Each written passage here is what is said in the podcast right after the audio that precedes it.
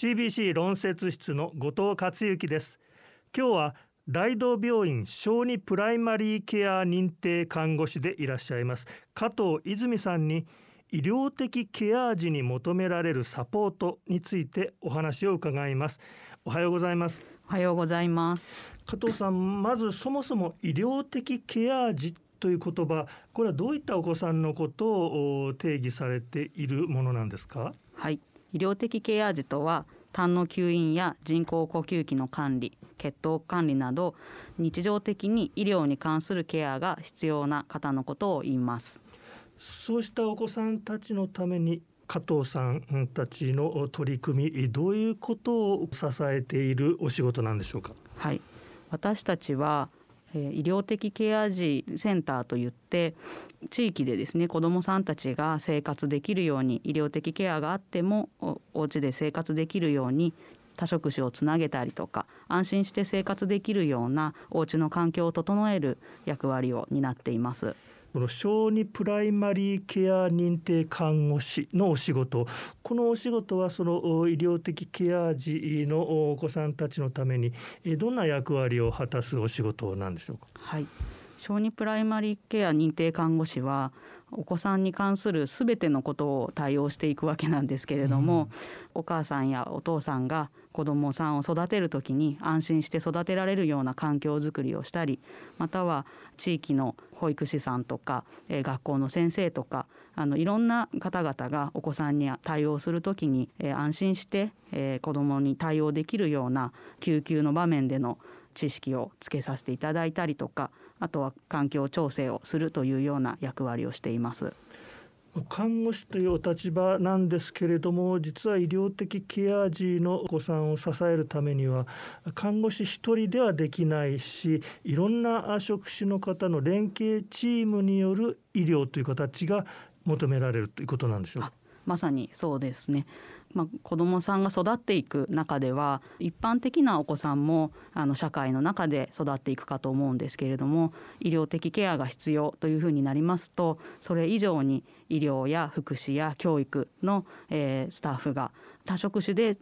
えていく必要があります。まあ、一番大事なポイントあるいは加藤さんが今特に大切にしていつもお仕事なさっていることっていうのはどういうことでしょうかまあ、子どもさんを初めて迎えるもしくは医療的ケアがあの初めて必要になってご自宅に帰られたり社会に出ていかれる時に家族や本人があの望む形で生活ができる快適にそして安全に生活ができるように整えていくことを大切にしています。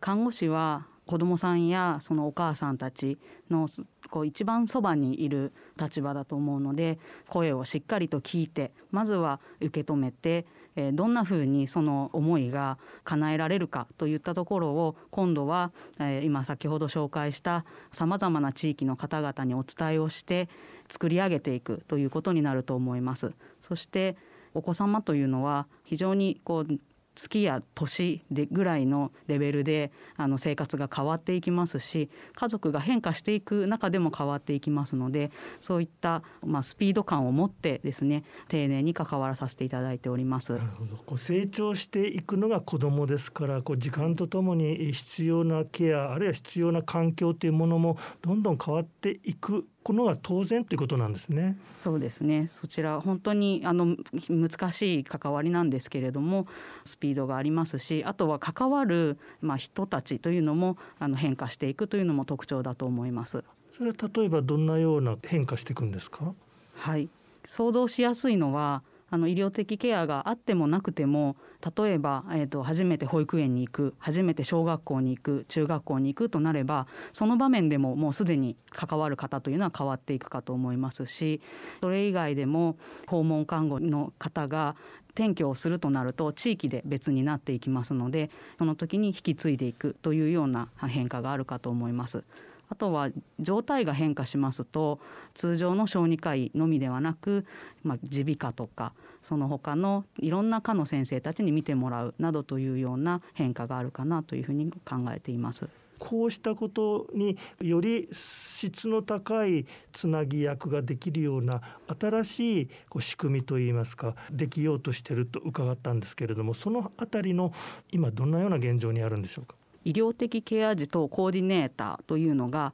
2019年から要請が始まっております。これは全国で要請されているわけなんですけれども医療的ケアがある子どもさんはこれまでケアのない障害の方と比べますと非常にコーディネートも難しいですし医療福祉、そして教育のいろんな知識が必要になりますのでそういった一つ一つの勉強を4日間かけて実技講習と座学とで保健師さんや看護師さんそして相談支援専門員さんなど基礎知識のある方が勉強をしています。今どんどん増えてきているんでしょうか？そうですね愛知県では愛知県と名古屋市でタッグを組んでだいたい年間50人ぐらいを要請してるんですけれども2019年から要請が始まって今だいたい250名ぐらいの方が愛知県で活動されていると聞いています。あのこれまでは本当に福祉の分野での生活を支えるというのが地域では多かったかと思いますけれども医療行為がある場面ではそういった共通言語を持ってカンファレンスに参加しその子どもさんや家族の状態を捉えるということが必要になりますのでやはり基礎的な知識がある方コーディネーターさんがいてくださると非常にスムーズに調整が進むというふうに考えています。ありがとうございました